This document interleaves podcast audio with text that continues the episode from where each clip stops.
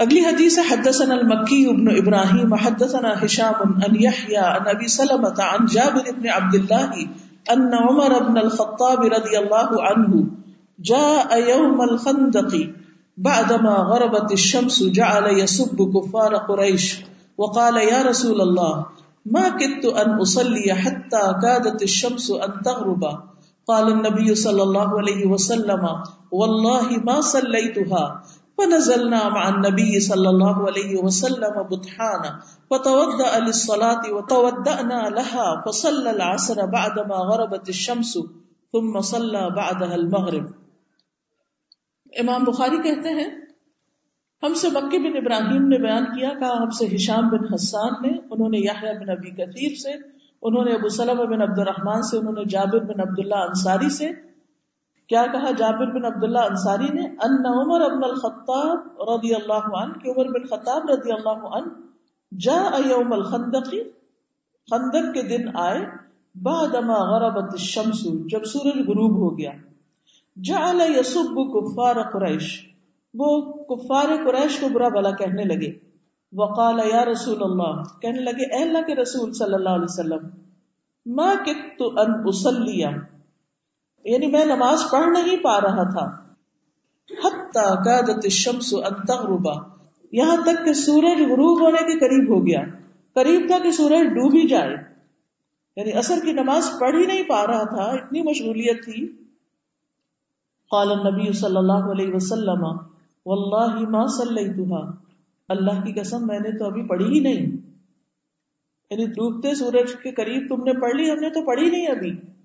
نزل نامان نبی صلی اللہ علیہ وسلم، تو ہم نبی صلی اللہ علیہ وسلم کے ساتھ اترے۔ بتھانا بتھان کی وادی میں فتود علیہ تو آپ نے نماز کے لیے وضو کیا۔ وہ لہا اور ہم سب نے بھی اس نماز کے لیے وضو کیا۔ وہ صلی العصر بعد ما غربت الشمس، اور آپ نے عصر کی نماز سورج غروب ہونے کے بعد پڑھی۔ ثم صلى بعدها المغرب پھر آپ نے اس کے بعد مغرب کی نماز ادا کی۔ تو یہاں سے ایک اور فائدہ ہمیں پتہ چلتا ہے کہ اگر کسی شخص کی نماز اثر رہ جائے اور وہ ایسا سویا کہ سورج بھی ڈوب گیا اور اٹھا تو مغرب کی نماز تھی، تو پہلے اثر کی قضا پڑھے اور اس کے بعد پھر مغرب ادا کرے۔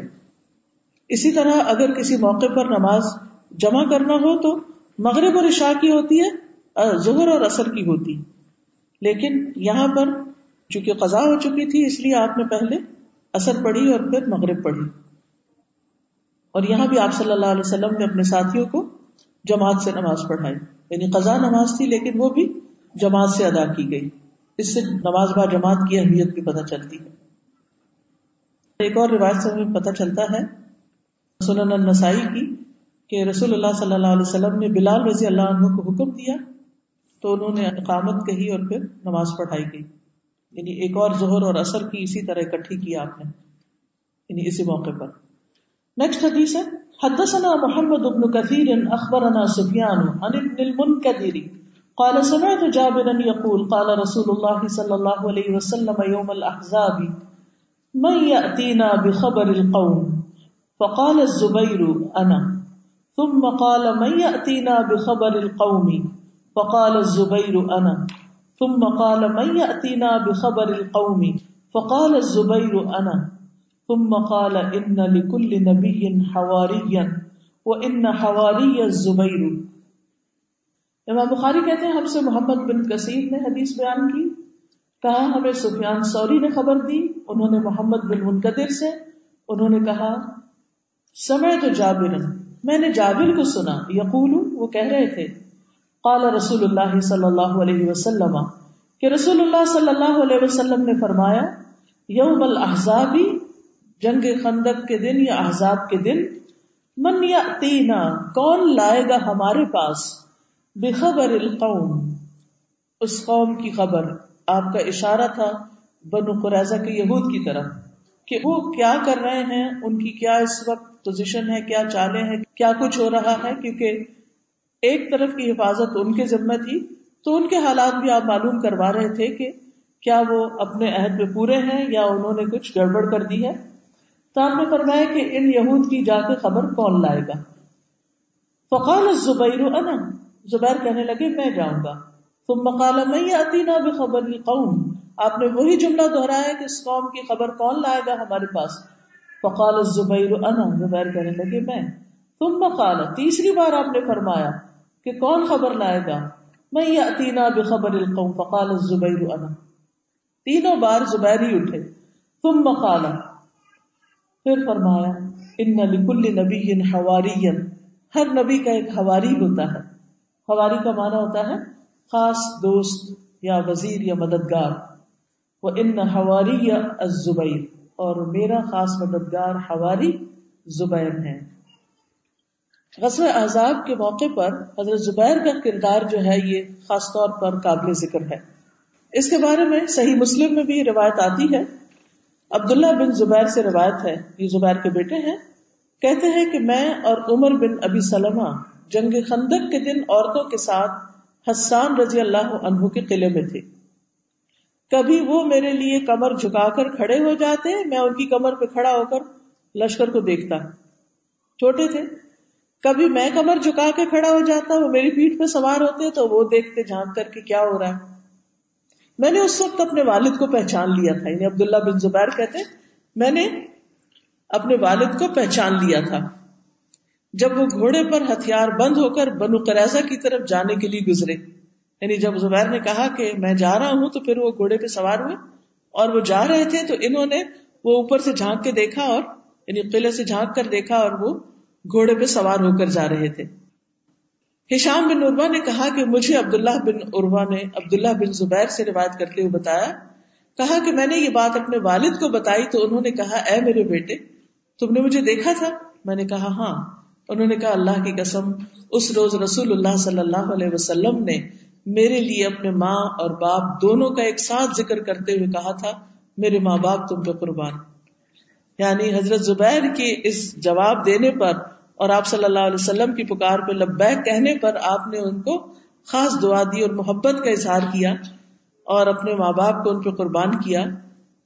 تو اس سے نبی صلی اللہ علیہ وسلم کا طریقہ بھی پتہ چلتا ہے کہ جو لوگ کوئی خاص کام کرتے تھے، آپ کس طرح ان کی حوصلہ افزائی بھی کرتے تھے۔ تو اس میں ٹیم لیڈر کے لیے سیکھنے کی بہت بات ہے کہ اس کے ساتھ جو لوگ کام کر رہے ہوں، وہ ان کے حالات سے بھی باخبر ہو ان کی قربانیوں کی بھی قدر کرے۔ انہیں ایسے مواقع پر جب وہ آؤٹ آف دا وے جا کر اوور ٹائم مثلاً کام کر رہے ہوں، مشکل وقت میں کام کر رہے ہوں، اپنے آپ کو تھکا کے کام کر رہے ہوں، اس وقت کام کر رہے ہیں جب کوئی اور اٹھنے کو تیار نہ ہو، تو خصوصی طور پر سب کے سامنے بھی ان کا شکریہ ادا کرنا چاہیے یا دعا دینی چاہیے یا انکریج کرنا چاہیے اپریشیٹ کرنا چاہیے۔ اس سے یہ کہ ٹیم کا مرال بلند ہوتا ہے۔ اور کچھ کام کرنے والے ہیں، ان کی ایک حوصلہ افزائی بھی ہوتی۔ یعنی ٹھیک ہے، نبی صلی اللہ علیہ وسلم اللہ کے رسول تھے اور اللہ نے آپ کو خاص حکمت عطا کر رکھی تھی۔ لیکن یہ سب واقعات دراصل ہمارے سیکھنے کے لیے بھی تو ہے نا۔ کہ ہم صرف عقیدت سے نہ حدیث کو، ان باتوں کو نہ پڑھ لیں۔ کہ اچھا فلاں کے ساتھ آپ نے ایسا معاملہ کی نہیں دیکھے کہ وہ اسوا حسن ہے ہمارے لیے۔ ہم اپنے ساتھیوں کے ساتھ کیا کر رہے ہیں؟ بعض اوقات بڑی سے بڑی کوئی قربانی کرتے تو ہم کہتے ہیں اس کا فرض بنتا تھا نا۔ اس کی تو جاب ہے، اس کا تو کام ہے۔ اس کو کرنا ہی چاہیے۔ ٹھیک ہے، وقت کے اندر مکمل نہیں ہو، تو زیادہ وقت لگا کے نو، آپ انکریج کریں۔ چاہے باقی لوگ اس وقت یہ محسوس کرے او اگر ہم کرتے تو ہمیں بھی شاباش ملتی۔ اس وقت یہ دیکھنا چاہیے کہ جس نے کیا ہے، وہ دوسروں کے لیے ایک بہترین نمونہ بھی ہے۔ اور اس کی شاباش سے نہ صرف یہ کہ اس کو فائدہ، بلکہ باقیوں کا یہ نہیں کہ لیٹ ڈاؤن کیا جا رہا ہے، باقیوں کا بھی آئندہ کے لیے ابھارا جا رہا ہے کہ اگر تم ایسا کام کرو گے تو تمہیں بھی آگے بڑھنے کا موقع ملے گا۔ بہرحال، ایک اور روایت مسلم احمد کی جو ہے، اس میں اس کی مزید تفصیل ملتی ہے کہ کیوں آپ صلی اللہ علیہ وسلم نے ان کے لیے یہ کہا کہ ہر نبی کا ایک ہواری ہوتا ہے اور میرے خاص ہواری یہ ہے اور پھر آپ نے یہ کیوں بات کہی کہ میرے ماں باپ ان پہ قربان حضیفہ بن یمان کہتے ہیں کہ اللہ کی قسم ہم نے غزوہ خندق کے موقع پر رسول اللہ صلی اللہ علیہ وسلم کے ہمراہ دیکھا ہے کہ رسول اللہ صلی اللہ علیہ وسلم نے رات کی تاریکی میں عشاء کی نماز پڑھائی اور ہماری طرح متوجہ ہو کر فرمایا، کون آدمی جا کر دشمنوں کے حالات کا جائزہ لے کر آئے گا؟ نبی صلی اللہ علیہ وسلم نے اس سے وعدہ کیا کہ اللہ اسے جنت میں داخل کرے گا، لیکن کوئی کھڑا نہ ہوا۔ رات کا کچھ حصہ گزرنے کے بعد نبی صلی اللہ علیہ وسلم نے دوبارہ نماز پڑھائی، پھر ہماری طرف متوجہ ہو کے فرمایا کون جا کر دشمنوں کے حالات کا جائزہ لے کر واپس آئے گا؟ آپ اس کے لیے واپس لوٹنے کی شرط لگاتے تھے۔ میں اس کے لیے اللہ سے دعا کرتا ہوں کہ وہ جنت میں میرا رفیق ہوگا۔ پھر بھی شدت خوف، شدت بھوک اور سردی کی شدت سے کوئی کھڑا نہ ہوا۔ جب کوئی بھی کھڑا نہ ہوا تو رسول اللہ صلی اللہ علیہ وسلم نے مجھے بلایا۔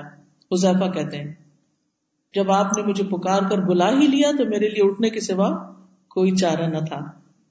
آپ نے فرمایا، حذیفہ، جاؤ، دیکھو کہ دشمن کے حالات کیا ہیں۔ واپس آ کر ہمارے پاس آنے تک کوئی نیا کام نہ کرنا۔ اور پھر وہ جاتے ہیں اور جا کر کپار قریش کے سارے حالات کا جائزہ لے کر آتے ہیں۔ اور پھر وہاں پر حالات کیا تھے کہ ابو سفیان کہہ رہا تھا کہ ہمارے مویشی ہلاک ہو رہے ہیں۔ بنو قریضہ نے ہم سے خلاف ورزی کی ہے۔ ناپسندیدہ حالات کا ہمیں سامنا کرنا پڑ رہا ہے اور ہم یہاں پر اب مزید نہیں رک سکتے، تو چلو واپس چلتے ہیں۔ تو بہرحال یہ خبر لائے تھے مزیفا لیکن حضرت زبیر جو تھے، وہ خبر لائے تھے کس چیز کی؟ بنو قرضہ کی۔ تو یہ دو مختلف واقعات ہیں۔ تو اس سے یہ پتا چلتا ہے کہ نبی صلی اللہ علیہ وسلم اپنے آس پاس کے ماحول سے واقف بھی رہتے تھے اور پھر دونوں واقعات ہیں جنگ خندقی کے، لیکن دونوں کا جو موقع ہے وہ فرق ہے۔ حضرت زبیر ایک اور موقع پر خود اٹھے تھے اور حضرت حذیفہ جو ہیں، ان کو آپ نے بلا کر یہ کام دیا تھا۔ تو پیچھے میں بات کر رہی تھی کہ آخر کیا وجہ تھی کہ کیوں نہیں کوئی اٹھ پا رہا تھا؟ اس کی وجہ یہ تھی کہ جیسے اس روایت سے پتا چلتا ہے کہ بھوک بھی تھی، سردی بھی تھی، خوف بھی تھا۔ ایسے وقت میں جب کوئی کام کرنا انتہائی مشکل ہو۔ ایک ہوتا ہے بہت آئیڈیل قسم کے نارمل حالات اور اس میں انسان دیکھتا ہے کہ ہاں ٹھیک ہے، تھوڑی ایکسٹرا ایفرٹ کرنی پڑے گی، کام ہو جائے گا۔ ایک وہ ہوتا ہے کہ کچھ بھی موافق نہ ہو، نہ گھر کے حالات موافق ہے نہ باہر کے، نہ صحت کے، نہ کچھ اور۔ اور پھر انسان اٹھتا ہے تو اس کا اجر کچھ اور ہی ہوتا ہے۔ وہ چھوٹی سی کوشش بھی بہت بڑی کوشش ہوتی ہے۔ بنسبت اس کے کہ جو کام انسان ایک عام حالات میں روٹین میں کرنا ہوتا ہے۔ تو خلاصہ یہی ہے کہ انسان جب اللہ کی خاطر ایک قدم بھی اٹھاتا ہے، تو اللہ سبحان و تعالیٰ اس کی قدردانی کرتا ہے۔ اور اس سے صحابہ کرام کا کردار بھی پتہ چلتا ہے کہ کیسے کیسے انہوں نے کیسے کیسی قربانیاں کی اور اللہ نے اپنے نبی کو کیسے کیسے ساتھی دیے۔ اگلی حدیث ہے، حدثنا قطعبت ابن سعید، حدثنا اللیس ان سعید ابن ابی سعید ان ابی ان ابی حریرتا رضی اللہ عنہ ان رسول اللہ صلی اللہ علیہ وسلم کان یقول لا الہ الا اللہ وحدہ اعز جندہ ونصر عبدہ وغلب الاحزاب وحده فلا شيء بعده۔ امام بخاری کہتے ہیں، ہم سے قطاب بن سعید نے حدیث بیان کی، کہا ہم سے لیس بن سعد نے، انہوں نے سعید بن ابی سعید سے، انہوں نے اپنے والد سے، انہوں نے ابو حریرہ سے۔ انہوں نے کہا کہ ان رسول اللہ صلی اللہ علیہ وسلم کان یقول کہ رسول اللہ صلی اللہ علیہ وسلم یہ فرما رہے تھے، لا الہ الا اللہ وحدہ۔ یعنی یہ دعا پڑھ رہے تھے جس میں اللہ سبحانہ تعالیٰ کی توحید بیان ہو رہی ہے۔ نہیں کوئی الہ مگر اللہ، اکیلا وہی۔ اعز جندہ۔ جس نے عزت بخشی اپنے لشکر کو یعنی مسلمانوں کو، مسلمانوں کی فوج کو۔ وہ نسر عبدہ۔ اور مدد کی اپنے بندے کی۔ کون بندے؟ محمد صلی اللہ علیہ وسلم۔ یعنی اس جنگ میں اللہ سبحانہ تعالی نے خاص مدد کی مسلمانوں کی اور نبی صلی اللہ علیہ وسلم کی۔ وہ غلب وحدہ اور وہ غالب آیا ان سب لشکروں پر اکیلا ہی۔ فلا شی اباد تو اس کے بعد کوئی چیز نہیں۔ جسے آتا نا اول والآخر۔ والظاہر والباطن۔ کہ اول بھی وہی ہے اور آخر بھی۔ اور آخر کا مطلب کیا؟ فلا شی اباد یہاں جنگ کے جو حالات ہیں، ان کا اختتام اب ہو رہا ہے اور جس سے یہ پتہ چلتا ہے کہ اللہ سبحانہ تعالیٰ نے مسلمانوں کی مدد کی اور نبی صلی اللہ علیہ وسلم نے اس مدد کو کس طرح بیان کیا۔ اس سے ذرا کمپیئر کریں کہ جب ہمیں زندگی میں کوئی اچیومنٹ ملتی ہے، کوئی کامیابی ہوتی ہے، خود ہمیں کچھ حاصل ہوتا ہے، یا ہمارے بچوں کو کوئی کامیابی ملتی ہے، تو اس کامیابی کے موقع پر، یا اللہ کی کوئی خاص مدد آتی ہے، تو اس خاص مدد کے موقع پر ہم خوشی کا اظہار کیسے کرتے ہیں؟ اور اس واقعے کو بیان کس طرح کرتے ہیں؟ کریڈٹ کس کو دیتے ہیں؟ ذکر کس کا کرتے ہیں؟ دل میں کیا ہوتا ہے؟ زبان پہ کیا ہوتا ہے؟ کہ مجھے یہ خاص نعمت، انعام یا یہ کامیابی کیسے ملی؟ اور خصوصاً اس وقت جب آپ کا کسی سے کوئی کمپٹیشن ہو، کوئی مقابلہ ہو، یا پھر حالات بہت دشوار ہوں، غزوہ خندق جیسے نہیں، لیکن ہم لوگوں کی زندگی میں جو چھوٹی موٹی دشواریاں ہوتی ہیں، کوئی شخص کسی خاص پریشانی سے بہت اسٹرگل کے بعد نکلتا ہے تو پھر وہ لوگوں کو بتاتا ہے کہ کیا ہوا، پھر میں نے کیا کیا کیا کیا۔ اس میں ساری باتوں کا ذکر ہوتا ہے، لوگوں کا بھی بڑا ذکر ہوتا ہے، اپنے کارناموں کا بھی بہت ذکر ہوتا ہے۔ ذکر نہیں ہوتا تو کس کا نہیں ہوتا؟ اللہ سبحانہ و تعالیٰ کا، کہ یہ مدد اس کی طرف سے آئی ہے۔ یہ ہے انسان کی ناشکری اور بے وفائی۔ کرنے والا وہ سب کچھ اور کریڈٹ دیتے ہیں ہم دوسروں کو۔ ٹھیک ہے، اللہ کی مدد کسی ذریعے سے آتی نا یہاں پر اللہ نے کس طرح مدد کی تھی؟ آندھی بھیج کر۔ آندھی آئی تھی۔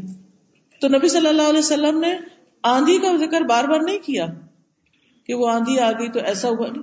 اللہ نے کیا جو کچھ بھی کیا۔ اور کس طرح آپ دیکھیے کتنے خوبصورت الفاظ ہیں۔ لا الہ الا اللہ وحدہ، اعز جندہ و نصر عبدہ و غلب الاحزاب وحدہ، فلا شیء بعدہ۔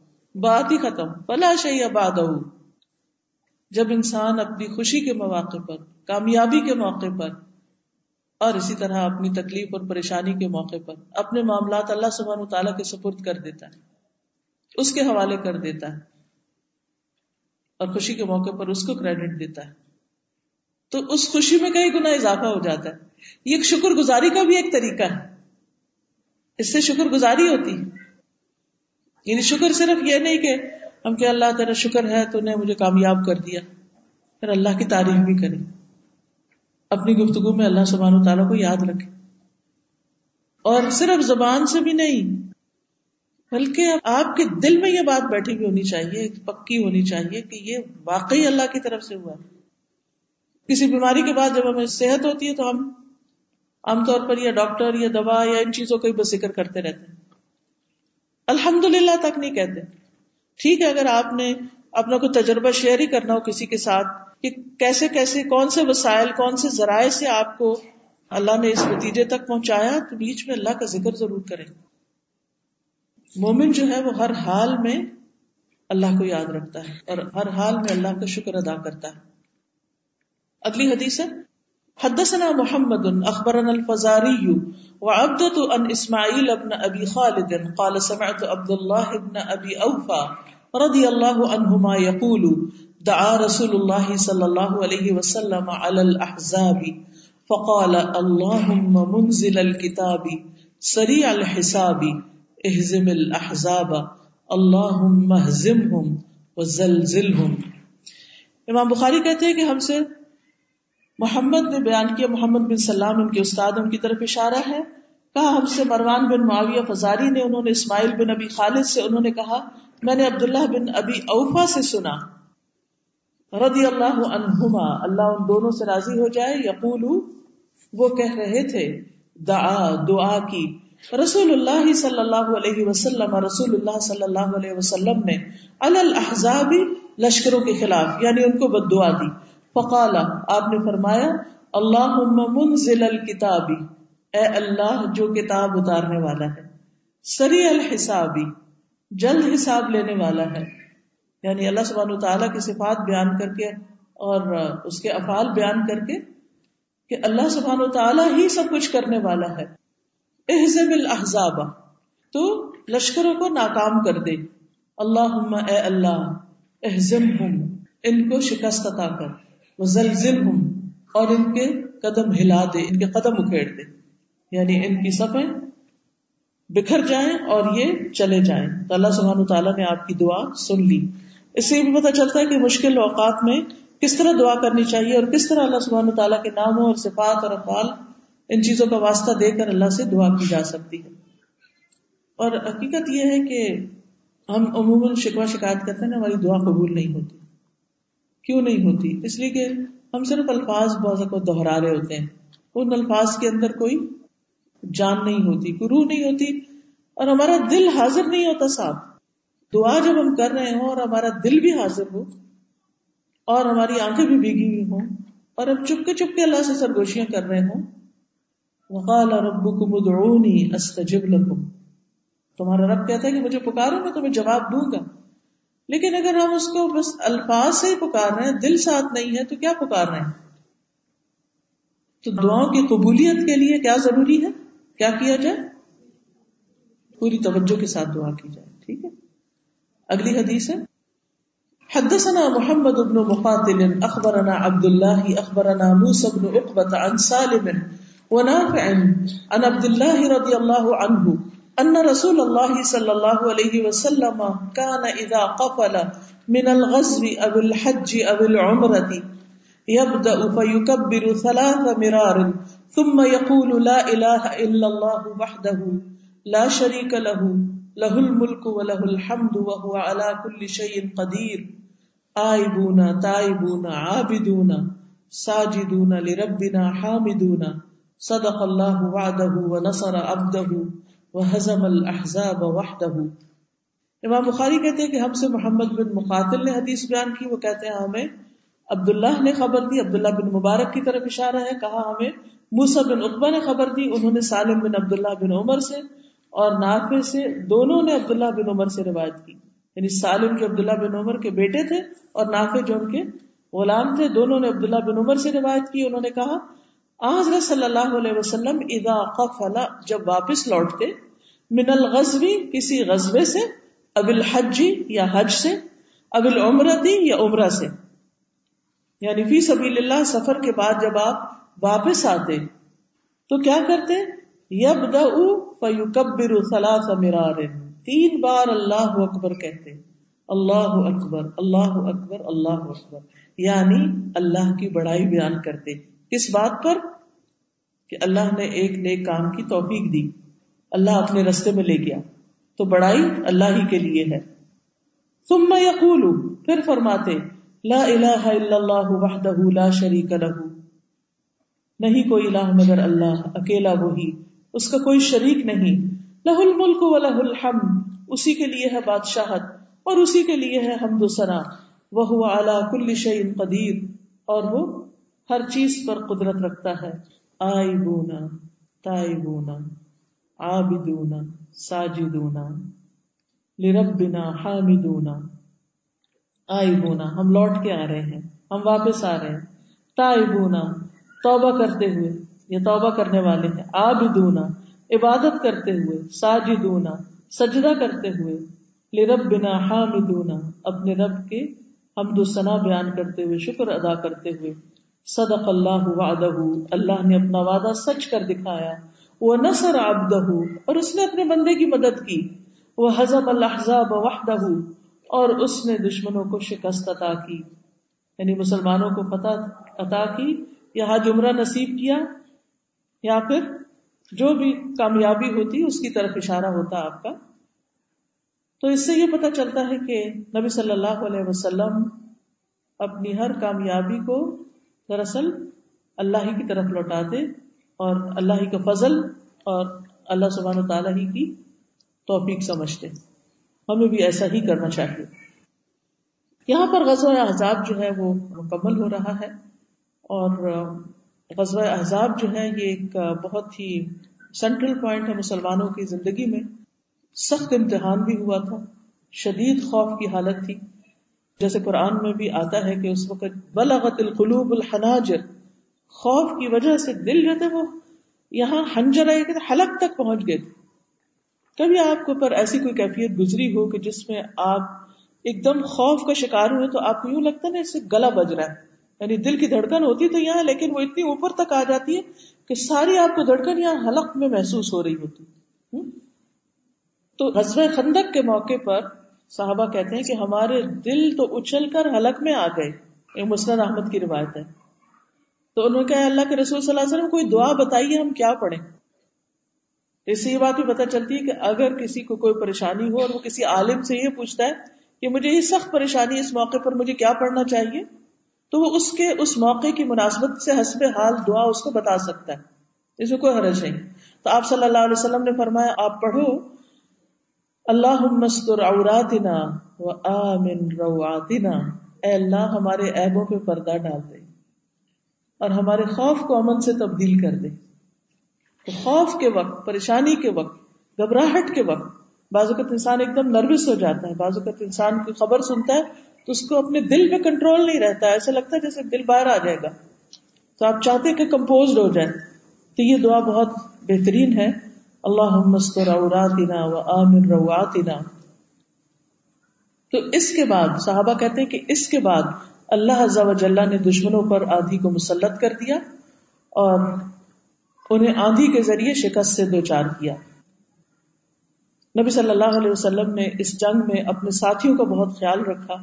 پیچھے احادیث گزر چکی ہیں کہ کس طرح جابر بن عبداللہ نے جب آپ کے پیٹ پہ پتھر بندھا دیکھا اور آپ کو سخت بھوک کی حالت میں دیکھا تو اپنی اہلیہ کے پاس گئے اور کھانے کا انتظام کیا اور پھر آپ ایک ہزار کا لشکر لے کر وہاں پہنچ گئے اور ایک سا جو تھے اور ایک چھوٹی بکری کا بچہ جو تھا اس کا وہ سالن پکایا گیا تھا لیکن کس طرح نبی صلی اللہ علیہ وسلم نے برکت کی دعا کی اور پھر صحابہ میں تقسیم کرنا شروع کیا سب نے کھانا کھا لیا اور ہنڈیا جو تھی وہ چولہے پر تھی وہ ابھی بھی اس میں سے گوشت باقی تھا تو آپ نے آخر میں ان کی اہلیہ سے کہا کہ تم خود بھی کھاؤ اور دوسروں کو بھی ہدیہ بھیجو تو یہ آپ کا ایک معجزہ بھی تھا، لیکن یہ اس کے ساتھ ساتھ ہی حضرت جابر جو تھے وہ صرف آپ کو بلانے کے لیے آئے تھے۔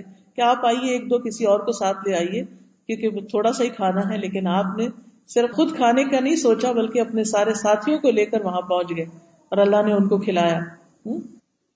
اور اسی طرح مختلف صحابہ کو دعائیں دی حضرت عمار کہتے ہیں، عمار بن یاسر کہ رسول اللہ صلی اللہ علیہ وسلم نے اس وقت ان سے ایک بات کہی جب آپ خندق کھود رہے تھے اور صحابہ بہت بھوک کی حالت میں بھی تھے۔ ایک اور روایت میں تھا، تین دن تک چکھنے والی کوئی چیز نہیں تھی اور سردی بھی تھی۔ تو آپ دیکھیے کمزوری اور خوف اور بھوک سے کیا حال ہوگا۔ لیکن اس کے باوجود وہ اپنا کام کرتے رہے۔ تو نبی صلی اللہ علیہ وسلم نے عمار بن یاسر کے سر پر ہاتھ پھیرا اور فرمایا، سمیہ کے بیٹے کی مصیبت تمہیں ایک باغی گروہ قتل کرے گا۔ انہوں نے آئندہ وقت کے بارے میں بھی ایک پیشن گوئی کی جو سچ ثابت ہوئی، جس سے نبی صلی اللہ علیہ وسلم کی نبوت کی صداقت کی دلیل بھی ہے، ایسی اور بھی بہت سی آپ نے پیشن گوئیاں کی ہیں۔ بہرحال یہاں پر آج کا لیکچر جو ہے وہ ختم ہوتا ہے انشاءاللہ۔ کل انشاءاللہ ہم غزوہ خندق کے بعد جو نبی صلی اللہ علیہ وسلم نے بنو قریضہ کا محاصرہ کیا تھا، اس کے بارے میں پڑھیں گے۔ کوئی کچھ بات کہنا چاہتا ہے؟ آج کے سبق میں سے کوئی لیسن یا کوئی ریمائنڈر؟ السلام علیکم۔ جی استاذ جو ہم نے حدیث پڑھی ہے پہلے، جس میں حضرت عبداللہ بن عمر جو ہیں، وہ اپنی اس خاموشی کی جو بات تھی، ایسے وقت پہ جبکہ فتنے کا اندیشہ تھا اور ان کے پاس جواب تھا بھی، بات ان کو آ رہی تھی کہ کس طرح جواب دے سکتے ہیں۔ اور بر وقت ان کو یاد بھی تھا لیکن وہ خاموش ہو گئے کہ یہ موقع جو ہے وہ آخرت کا اجر یاد کر کے کہ اگر میں نے صبر کیا تو اس کا یہ اجر ہے اور اگر بات کی تو اس سے فتنہ جو ہے وہ واقع ہو سکتا ہے۔ تو ہمیں یہ بات یاد رکھنی چاہیے اپنی عملی زندگی میں کہ ذرا سی جو خاموشی ہوتی ہے وہ بہت ساری بڑی پریشانیوں سے بچا لیتی ہے۔ جی۔ اس میں سب سے اہم ٹاپک دعاؤں کی قبولیت اور اللہ کا ذکر ہے اس سے بہت سبق حاصل کیا نماز کی ویلیو تو پتہ لگی ہے سلاۃ لیکن سب سے بڑی اہمیت جو ہے کہ ہر معاملے میں اللہ تعالیٰ کو یاد رکھے۔ سب ٹائم نماز پڑھ کے فارغ ہوتے تو دل کی وہ پوزیشن نہیں ہوتی کہ دعا اس طریقے سے نہیں مانگتے بعض اوقات حالات ایسے ہوتے کہ بیٹھے بیٹھے ایک دم فیل کرتے ہیں کہ کچھ خوشی یا غم کے موقع پہ فوری ایسی دل کی کیفیت ہوتی ہے۔ کہ وہ نماز کے بعد دعا کے بعد اسی وہ اہمیت نہیں ہوتی جو وہ ویلیو ہوتی ہے۔ الحمد للہ سمجھ یہ ہے کہ دعا جب بھی دل سے نکلے اسی وقت کر لینی چاہیے اور ہر لمحے اللہ کو یاد رکھنا۔ ٹھیک۔ جی فرمائی دادا مجھے آج کے لیکچر میں یہ بات اچھی لگی کہ آپ نے جو کہا تھا کہ جس کو اپنے رب کے دیدار کا شوق ہوگا وہ اس کی خاطر بہت کچھ سہ لے گا۔ پہلے حدیث کے حساب سے میں ایک سوال پوچھنا چاہوں گی۔ کیونکہ لیسنس تو سب بتاتے ہیں کہ کیا سیکھا لیکن بعض دفعہ یہ ہوتا ہے کہ ہمارے ماں باپ جو ہے وہ ہم کو پریشرائز کرتے ہیں کہ آپ انوالو بولیں اور بعد میں جو ہے وہ دوسرے کو حق بات کریں گے۔ اور جس سے یہ بھی ہوتا ہے کہ کچھ لوگوں کو آپ کتنی بھی دین کی مشورہ دیں لیکن اس سے کوئی فرق نہیں پڑتا۔ تو اور برادری میں جو ہے وہ مسئلے ہوتے ہیں۔ تو اس میں کیا ہم، اس کیٹیگری میں آ جاتے ہیں کہ ہم ماں باپ کی نافرمانی کریں یا ان کو سمجھائیں؟ ان کو سمجھانا چاہیے، پیار سے سمجھانا چاہیے۔ بعض اوقات تھوڑی خاموشی اختیار کر لینی چاہیے، ماں باپ کے ساتھ بھی آرگیومنٹنگ شروع کر دینی چاہیے، حتیٰ کہ وہ معاملے کو سمجھے۔ اور پھر اس معاملے میں اللہ سبحانہ تعالیٰ سے دعا کرنی چاہیے کہ اللہ سبحانہ تعالیٰ ہمیں صحیح فیصلے کی توفیق دے، کیونکہ ہر وقت صرف خاموشی نہیں چاہیے ہوتی، کسی وقت کوئی بات کرنا بھی بہت ضروری ہوتا ہے، لیکن وہ اس وقت جب بات واقعی فائدہ دینے والی۔ ٹھیک ہے۔ جب آپ نے صبر والی بات کی تو میں سوچ رہی تھی کہ اگر ہم کہیں لڑائی یا جھگڑا ہو رہا ہو اور ہماری ایک تھوڑی سی خاموشی جو ہوتی ہے نا وہ ایک بہت بڑی آنے والی لڑائی کو نا ختم کر دیتی ہے۔ اور خاموشی سے آسانی سے مسئلے حل ہو جاتے ہیں۔ ہماری ایک بات جو ہوتی ہے وہ بڑا مسئلہ بھی بنا سکتی ہے اور چھوٹی سی خاموشی جو ہوتی ہے نا وہ بڑے مسئلے کو ختم کر دیتی ہے۔ اور پھر یہ مطلب نہیں کہ انسان اپنا دفاع کر نہیں سکتا اچھے وقت کا انتظار کرے۔ جب بادل ذرا چھٹ چکے ہوں تو اس وقت سورج نکل آتا ہے اور حق واضح ہو جاتا ہے اور آپ کو اپنی بات کرنے کا بھی موقع مل جاتا ہے، جو زیادہ بہتر وقت ہوتا ہے، فوری طور پر ڈیفینسو ہونے سے۔ السلام علیکم استاذہ۔ ہم نے عبداللہ بن عمر کا پڑھا کہ انہوں نے اپنی بہن سے مشورہ کیا۔ تو ہم لوگ اکثر اس طرح کرتے ہیں کہ کوئی بھی ڈیسیجن کرتے ہوئے باقی سب سے کنسلٹ کر لیتے ہیں لیکن گھر والوں سے نہیں پوچھتے۔ تو یہ ایک بہت بڑا بیریئر ہوتا ہے ہمارے اس آبجیکٹو کو اچیو کرنے میں۔ تو اگر ہم، اور اسی وجہ سے گیپ بھی آ رہا ہے فیملی ممبرس کے بیچ میں۔ تو اگر ہر بات کو پہلے فیملی سے ڈسکس کر لیا جائے تو ان کی سپورٹ بھی ہوگی تو آسانی سے کام ہو جائے گا۔ بس یہ یاد رکھنا چاہیے کہ مشورہ انسان اس سے کرے کہ جس کو کچھ سمجھ بوجھ ہو۔ یعنی حضرت حفصہ جو تھی، ان کا ایک خاص مقام بھی تھا۔ نبی صلی اللہ علیہ وسلم کی صحبت میں رہی تھی اور دونوں بہن بھائیوں کا آپس میں ایک اچھی انڈرسٹینڈنگ بھی تھی۔ تو اگر فیملی ممبر میں ایسے لوگ ہوں کہ جن کا مشورہ فائدہ مند ہو، وہ ان بایس بھی ہوں، آپ کو حق بات کی تلقین کرنے والے بھی ہوں، اگر کہیں آپ سے کوئی غلطی ہو رہی تو اس سے بھی آپ کو روکنے والے ہوں۔ لیکن یہ ان کی بات اوور آل ویسے جنرل ٹھیک ہے کہ ہم خاندان والوں کو بازو کا اگنور کر دیتے ہیں تو اس سے پرہیز کرنا چاہیے۔ سبحان اللہ کا اشد اللہ اللہ اللہ انت استخر کا و اطوب السلام علیکم و رحمۃ اللہ وبرکاتہ۔ بسم اللہ الرحمن الرحیم۔ والعصر ان الانسان لفی خسر الا الذين امنوا وعملوا الصالحات وتواصوا بالحق وتواصوا بالصبر. اللهم صل على محمد وعلى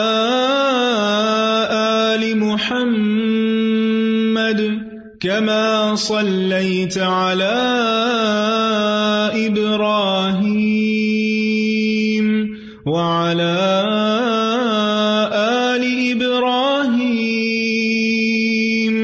إنك حميد مجيد اللهم بارك على محمد وعلى آل